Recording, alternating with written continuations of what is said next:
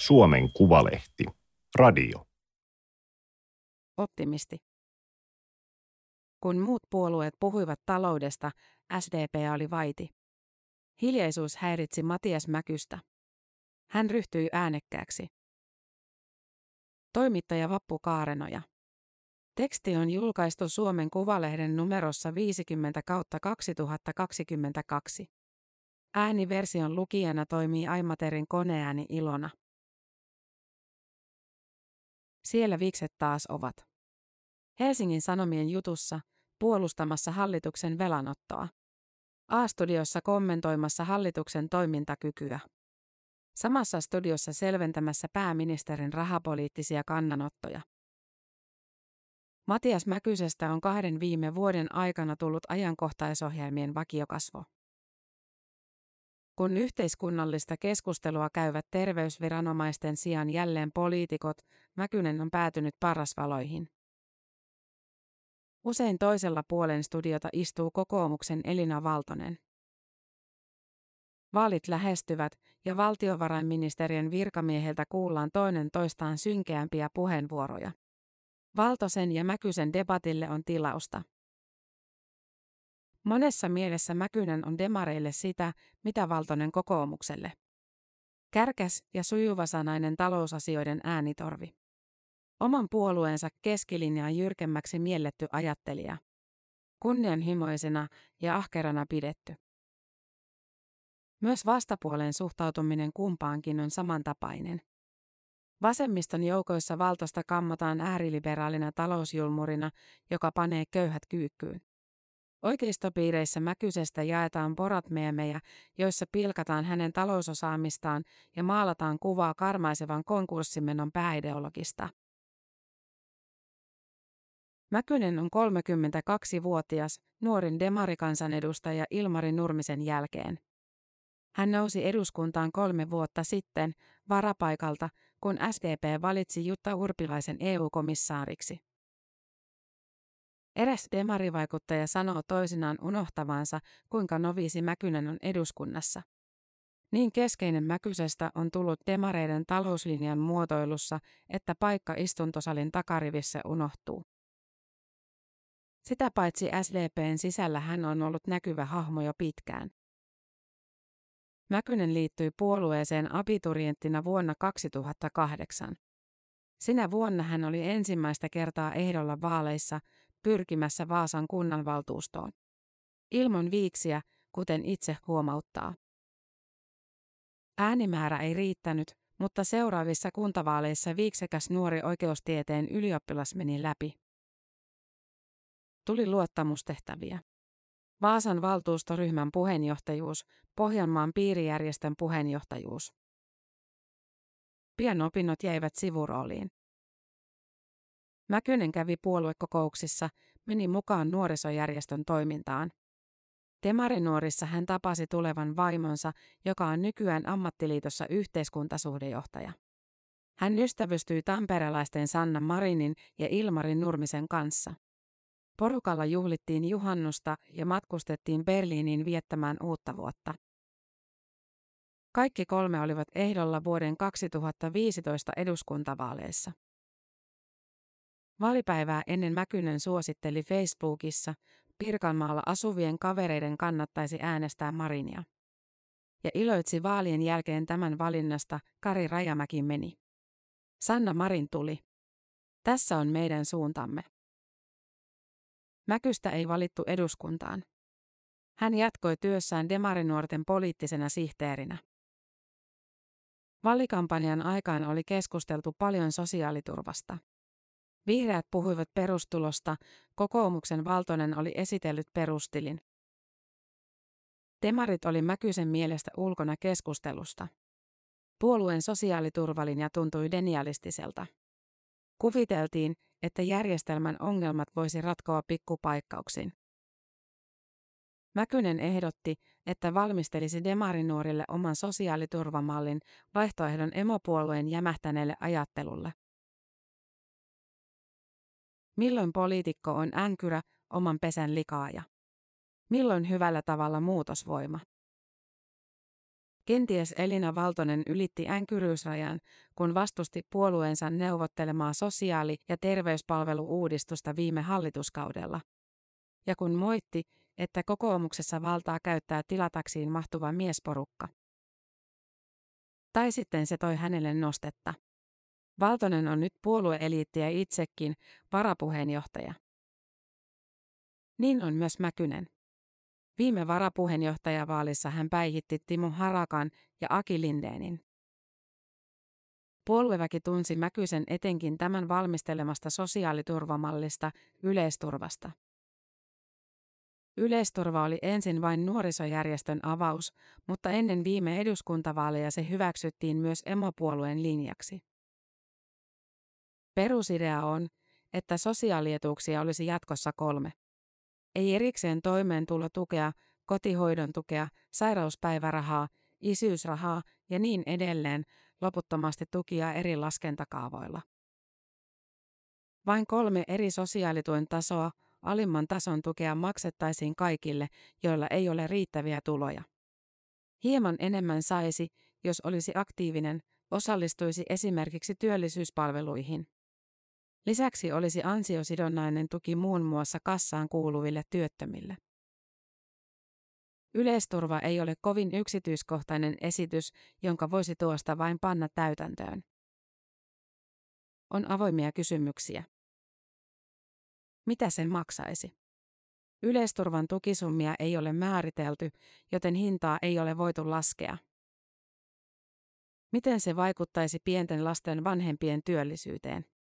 Olisiko se käytännössä korotus kotihoidon tukeen, joka on nyt vain 300 €? Jos 4-vuotiasta lasta hoitava saisi yleisturvaa, voisi olla houkutus jäädä kotiin. Sosiaaliturvajärjestelmän uudistaminen on niin iso työ, ettei sitä kunnianhimoisinkaan nuorisodemari noin vain tee. Mutta yleisturva on jonkinlainen suunta. SDP:n myöntyminen siihen, että tarvitaan kunnon remontti. Se nosti Mäkysen myös televisioon. Helmikuussa 2020 A-talkissa keskusteltiin sosiaaliturvan uudistamisesta. Se oli Mäkysen ensiesiintyminen suorassa TV-lähetyksessä. Soveltuvuus näihin keskusteluihin näkyi heti, sanoo haastateltavia tällaisiin ohjelmiin buukkaava yleläinen. Kutsuja tuli lisää.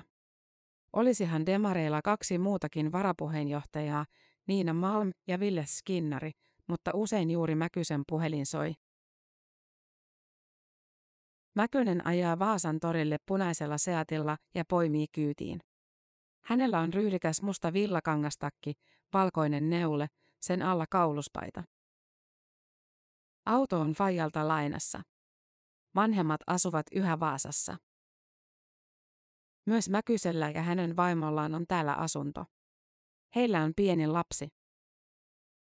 Toinen asunto on Lahdessa, vaimon kotikaupungissa, jossa tämä on demareiden kunnanvaltuutettu. Asunnot ovat juna-asemien lähellä, jotta sukkulointi Vaasan, Lahden ja Helsingin välillä olisi mahdollisimman sujuvaa. Vaikka ei se kauhean sujuvaa aina ole. Kun A-studio päättyy 9:30 aikaan illalla, seuraavaa Lahden junan lähtöä pitää odottaa 1,5 tuntia. Arkisin perhe on yleensä Lahdessa, mutta nyt Mäkynen on poikkeuksellisesti maanantain ja tiistain itsekseen Vaasassa. Hänellä on koulujuttuja. 2 luentoa, joilla täytyy olla läsnä. Kanditutkinto oikeustieteellisessä pitäisi saada valmiiksi jouluun mennessä. Kurssisuoritukset uhkaavat vanhentua. On tämä vähän erilaista kuin opintoja aloittaessa 10 vuotta sitten. Professorit ovat tuttuja eduskunnan valiokuntakuulemisista.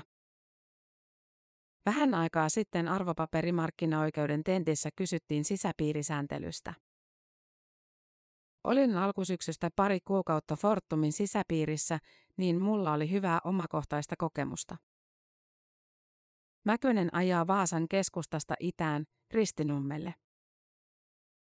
Hän hidastaa ja osoittaa punatiilista luhtitaloa, jonka edustalla kasvaa pihlajia. Sen takapihalla pelattiin pienenä jalkapalloa. Hänen lapsuuden kotinsa. Samasta duunarilähiöstä, samalta kadulta, on kotoisin puoluetoveri Miapetra Kumpulan-Natri. Lapsuudesta Ristinummella tulevat mieleen tuulipuvut. Kaikilla aikuisilla tuntui olevan samanlainen. Sinisiä ja punaisia liekkikuvioita valkoisella pohjalla. Lahja ABB:ltä, alueen tärkeimmältä työnantajalta. ABB:n muuntajatehtaalla Mäkysen isäkin oli töissä. Ja pääluottamusmiehenä, myöhemmin Metallityöväenliiton toimitsijana ja demareiden kunnanvaltuutettuna. Puolueasiat oli lapsena joitain joulujuhlia ja vappujuhlia, joissa oli vuorotellen vieraana joulupukki ja Paavo Lipponen. Mäkynen viittilöi auton ikkunasta lumisille lakeuksille. Tuonne kunta on kaavoittanut tontit akkutehtaille, joita hävittelee. Ajetaan sillan yli Vaasan satama-alueelle. Näkyviin tulee teollisuuskompleksi, joka vaikuttaa suuremmalta kuin keskiverto itäsuomalaiskylä. Tässä on tämä Wärtsilän uusi hubi. Mäkynen puhuu uusista vetyratkaisuista, uraa uurtavasta demolaitoksesta, akkutuotantolaitosten potentiaalista, Pohjoismaiden suurimmasta energiateknologia-alan keskittymästä. Siitä kuinka Kiinasta suunta käy nyt Eurooppaan päin. Kiertoajelu voisi olla koe-esiintyminen Team Finland-valtuuskuntaan.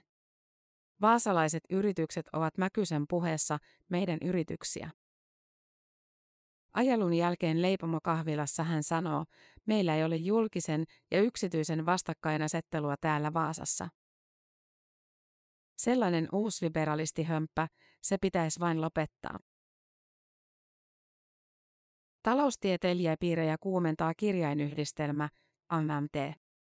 Lyhenne tulee sanoista Modern Monetary Theory, moderni rahateoria. Sen keskeinen lähtökohta on, ettei valtio voi mennä konkurssiin, kunhan sillä on oma keskuspankki. Keskuspankki voi kuitata valtion velat painamalla rahaa. Totta se on, myöntävät useimmat taloustieteilijät. Valtavirtataloustiede ei vain ole havainnosta kovin vaikuttunut. Jos keskuspankki painaa miljoonakaupalla rahaa velkojen maksuun, inflaatio kiihtyy ja valuutan arvo romahtaa. Vessapaperivaluutalla ei voi käydä ulkomaankauppaa. Velkojatkin alkavat vaatia maksua esimerkiksi dollareissa. Myös modernit rahateoreetikot myöntävät nämä rajoitteet, mutta ajattelevat, että oma keskuspankki antaa silti liikkumavaraa velkaantumiseen. Lokakuussa Helsingin Sanomien pääkirjoituksessa yhdistettiin Mäkynen ja MMT. Velkaantumiselle on tarjottu myös taloustieteellisiä perusteluja niin kutsutusta uudesta rahateoriasta, jota SDP:ssä on edustanut erityisesti kansanedustaja Matias Mäkynen. Mäkystä maininta huvittaa. Hän sanoo, ettei ole koskaan puhunut teorian puolesta. Vastustajat kyllä ovat yhdistäneet hänet ja MMT:n, kuten kokoomuksen Kai Mykkänen televisiossa. En ole muodostanut kauhean vahvaa mielipidettä, että sen enempää tukisin tai vastustaisin MMT:tä. Mutta en pidä sitä kauhean relevanttina. Suomalaisen talouspolitiikan kannalta teoria on tosiaan melko merkityksetön, koska Suomella ei ole omaa keskuspankkia. Saan paljon viestejä ja arvostelua ihan pääkirjoituksia myöten, että Mäkysen mielestä velka ei ole ongelma. En ole koskaan sanonut, että velka ei ole ongelma. Vain että velan ympärillä pyöriminen ei auta, jos ei ole kasvua. Hänestä leikkausten suunnittelun sijaan pitäisi suunnitella sitä, kuinka tuetaan yrityksiä menestymään. Pitäisi panostaa koulutukseen ja terveydenhoitoon, jotta yrityksille riittää osaavaa ja hyväkuntoista työvoimaa. Jos talouskasvu on sillä uralla, mitä valtiovarainministeriö ennustaa, sitten saadaan leikata joka hallituskausi tästä eteenpäin. Hän sanoo olevansa optimisti. Ehkä se johtuu siitä, että olen Pohjanmaalta, mutta ajattelen, että Suomessa on mahdollista pärjätä ja valtio pystyy siinä tukemaan. Mäkystä kuunnellessa käy selväksi, minne hänen mielestään kaivattaisiin lisää optimismia. Valtiovarainministeriön. Hän mainitsee ministeriön usein. Hän oli aikoinaan tukemassa Antti Rinnettä puheenjohtajaksi Urpilaisen tilalle, koska Urpilainen teki politiikkaa liikaa valtiovarainministeriön ja kokoomuksen ehdoilla. Sen jälkeen olen varmaan myös Antti Rinnettä kritisoinut. Että tapahtuiko talouspolitiikassa muutosta, kun Rinteestä tuli valtiovarainministeri. Muutos, jota Mäkynen toivoo, kiteytyy sanaan investointi. Mikä on ensi vuonna kulu, toi poikia vielä joskus tuloja. Hän ottaa esimerkiksi peruskoulun. Nykyrahassa miljardiluokan investointi, jonka vaikutukset on näkyneet vuosikymmenten kuluessa. Sellaista tuskin olisi tänä päivänä tehty, Mäkynen sanoo. Suomessa on viimeiset 15 vuotta nähty hyvin ideologisesti, että valtio on vain rasite eikä pysty mitenkään tukemaan yksityistä. 3 viime vuotta vallassa on ollut vasemmistohallitus. Miksei ideologia ole muuttunut? Eduskunnan enemmistö on silti oikeistopuolueilla. Niillä on yliote talouskeskustelusta. Olen ollut pitkään sitä mieltä, että demarit jätti talouskeskustelun muiden puolueiden käytäväksi. Vähän samoin kuin sosiaaliturvakeskustelussa aikoinaan. Tyydyttiin nykymenoon. Oli tyhjiö, ettei SDP:stä kauheasti talouspuheenvuoroja tullut. Siksi Mäkynen haki varapuheenjohtajaksi. Jos niin paljon valitan tästä, on pakko pyrkiä käymään sitä talouskeskustelua itse. Kiinnostaisiko puolueen puheenjohtajuus? En oikein tiedä, miten tohon vastaisin. En ole asettanut, että haluan edetä uralla joidenkin tehtävien kautta. Jos joskus tulee mahdollisuus ja painekin, että pitää pyrkiä puheenjohtajaksi, niin ei se varmaan mahdotonta ole. Mutta en näe kovin realistisena kovin nopeasti. Nykyisessäkin asemassa kansanedustajana ja varapuheenjohtajana on päässyt vaikuttamaan. Ylivoimaisesti eniten TKI-juttuihin. TKI-jutut eli tutkimus, kehitys ja innovaatiot. Mäkynen on johtanut tällä vaalikaudella eduskunnan TKI-työryhmää. Ryhmässä kaikki eduskuntapuolueet ovat sopineet, että tutkimuksen ja tuotekehityksen tukia lisätään 200 miljoonalla joka vuosi. Aina vuoteen 2030 saakka, jolloin ollaan tavoitteessa. Siitä eteenpäin valtio jakaa kehitysrahaa 2 miljardia vuodessa. Rahaa annetaan esimerkiksi yliopistoille ja yrityksille. 2 miljardia on suuri summa. Esimerkiksi oppivelvollisuusien pidennys maksaa vuodessa alle 10% siitä. Mäkynen uskoo, että panostukset maksavat itsensä takaisin, jopa tuottavat lopulta valtion kassaan.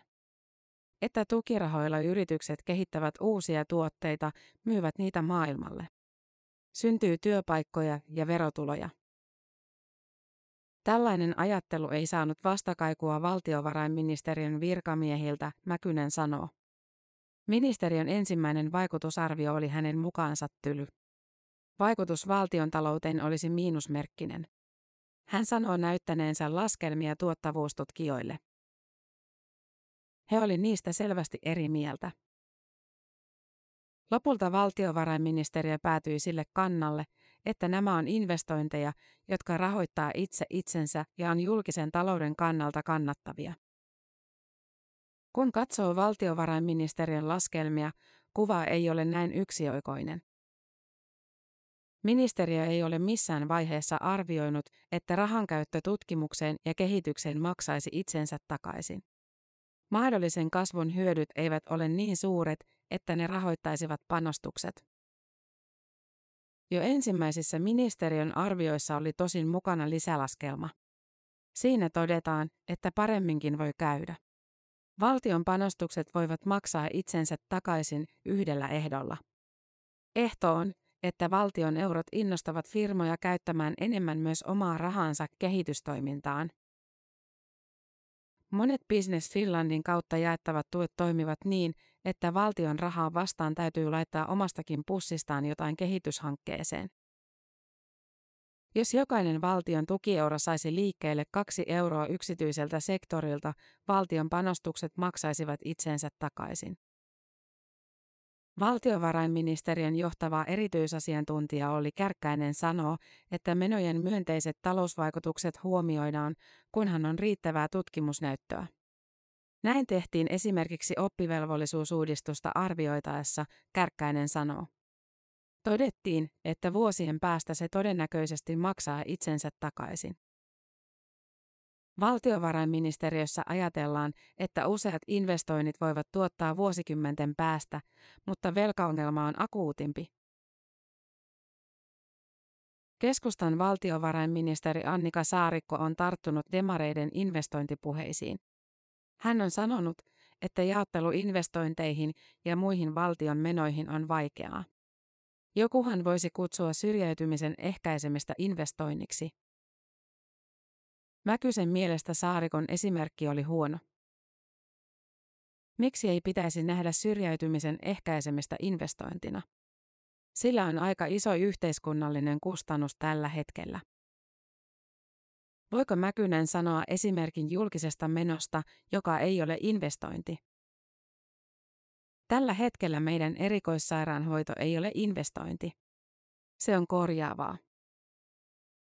Toisaalta erikoissairaanhoidossa hoidetaan syövät.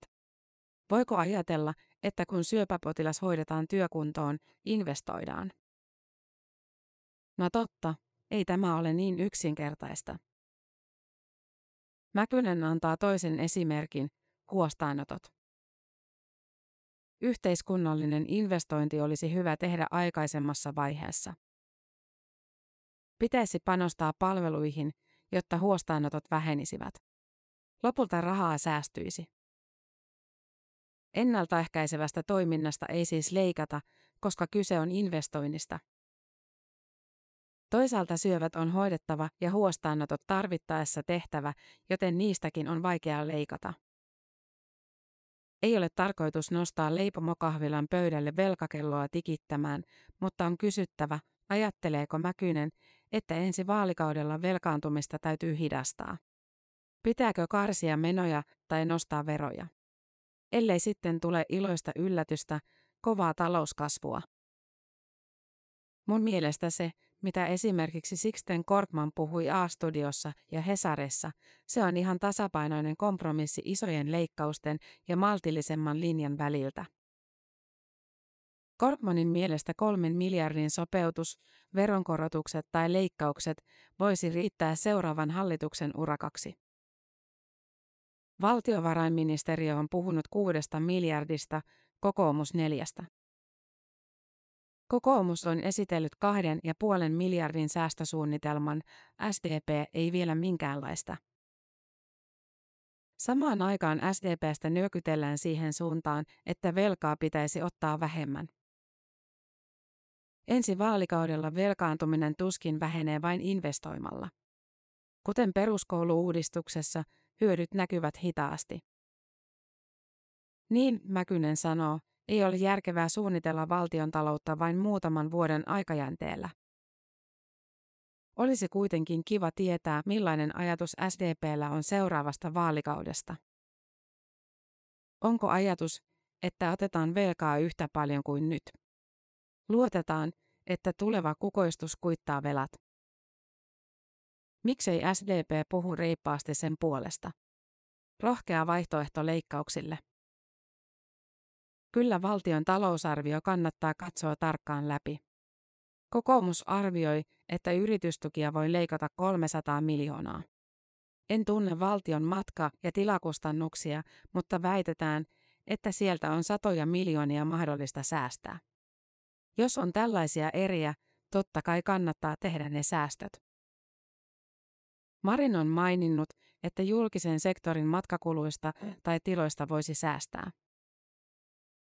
On vaikea uskoa, että yritystuista, matkakuluista ja tiloista saataisiin edes miljardin säästöt. Silti Mäkynen komppailee Korkmanin 3 miljardia. Se on paljon. Niin. Sitten puhutaan sosiaaliturvan indeksijäädytyksistä, joiden kautta saadaan säästöä sadoissa miljoonissa. Niillä on myös isot huonot puolensa. Juuri siksi olisi mukava kuulla demareiden kanta. Ettei käy niin, että ennen vaaleja puhutaan mukavia matkakuluista, sitten ollaan hallituksessa ja sitten leikataan sosiaaliturvasta. Niin. Kyllä meidän lähtökohta on, että sieltä ei pidä leikata. Säästöt pitää pyrkiä löytämään muualta, mutta ennen kaikkea saada talous kasvuun ja investointien kautta tasapainoon. Mistä muualta? Perusviesti on, että talous ei tule tasapainottumaan leikkauksilla. Sitä ei saada tasapainoon, jos ei saada kasvua. Mäkysen noste on nyt niin hyvä, että demaripiireissä arvuutellaan hänen ministerin salkkumahdollisuuksiaan. Ehkä Mäkynen löytää itsensä ministeriaitioista Elina Valtosen vierestä. Elinkeinoministeri, kenties. Myös Marinin suunnitelmia arvuutellaan. Jos SDP on vaalien jälkeen toiseksi suurin ja kokoomus suurin puolue, ryhtyykö Marin valtiovarainministeriksi, Petteri Orpon apulaiseksi? Jos ei ryhdy, voisiko valtiovarainministeri olla jopa Mäkynen? Virkaika ei aina ratkaise, sen on Marinin menestys osoittanut.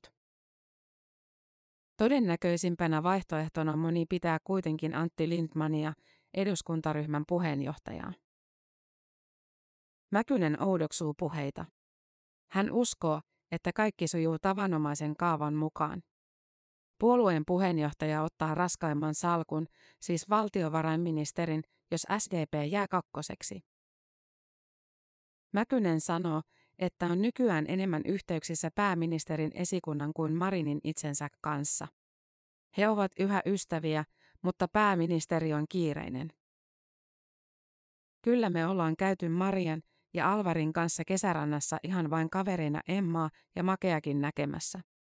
Mutta se on harvinaista 3 vuoden aikana kerran. Mäkynen kaivaa taskustaan kirkkaanpunaisen iPhonein. Et varmaankaan ole lukenut eilistä Kauppalehden kolumnia. Hän etsii puhelimellaan ja näyttää. Mihin katosivat oikeistodemarit, kolumnin otsikko kysyy. Nyt SDP:n talouspoliittisena ajattelijana huiskii kansanedustaja Matias Mäkynen, oikeustieteen ylioppilas. Mäkynen sanoo, että tämä on tyypillistä. On vakiintunut kolumnimuoto, että mainitaan mun koulutus tai kouluttamattomuus. Motivoi kyllä tekemään opintoja. Koulutuksen lisäksi Mäkyselle kuittaillaan usein viiksistä. Sähköpostia ja tekstiviestejä tulee säännöllisesti. Ensin arvostellaan ulkonäköä, viiksiä, sitten jotain kommariläppää. Hän näyttää yhtä tekstiviestiä. Ymmärrän kyllä, että haluat nuorena miehenä näyttää vanhemmalta valtiomieheltä. Eipä paljon nolompaa luukkia enää voisi olla. Kuka käyttää enää kalapuikkoja nenän alla? Pohjalaisen tekstaripalstalla joku kirjoitti, että voisi muuten äänestää, mutta kun sillä on ne viikset. Saksalaisiin pornotähtiin on verrattu paljon. Naispolitiikoilta on tapana kysyä, vaikuttaako ulkonäkö uraan? Vaikuttavatko viikset? En tiedä. Mä selvästi jään ihmisille mieleen, viikset jää mieleen. Kun Mäkynen ja Ilmari Nurminen pyrkivät aikoinaan demarinuorten hallitukseen, Nurminen askarteli kilpakumppanilleen oma-aloitteisesti pinssejä. Printtasi kuvan Mäkysen viiksistä, leikkeli niitä ja näpersi pinssejä. Sen jälkeen Mäkynen on hyödyntänyt viiksiä muissakin kampanjoissaan. Mutta en mä nyt niitä niin kauheasti ajattele. Tämä oli Suomen Kuvalehden juttu, optimisti. Ääniversion lukijana toimi Aimaterin koneääni Ilona. Tilaa Suomen Kuvalehti osoitteesta suomenkuvalehti.fi/tilaa.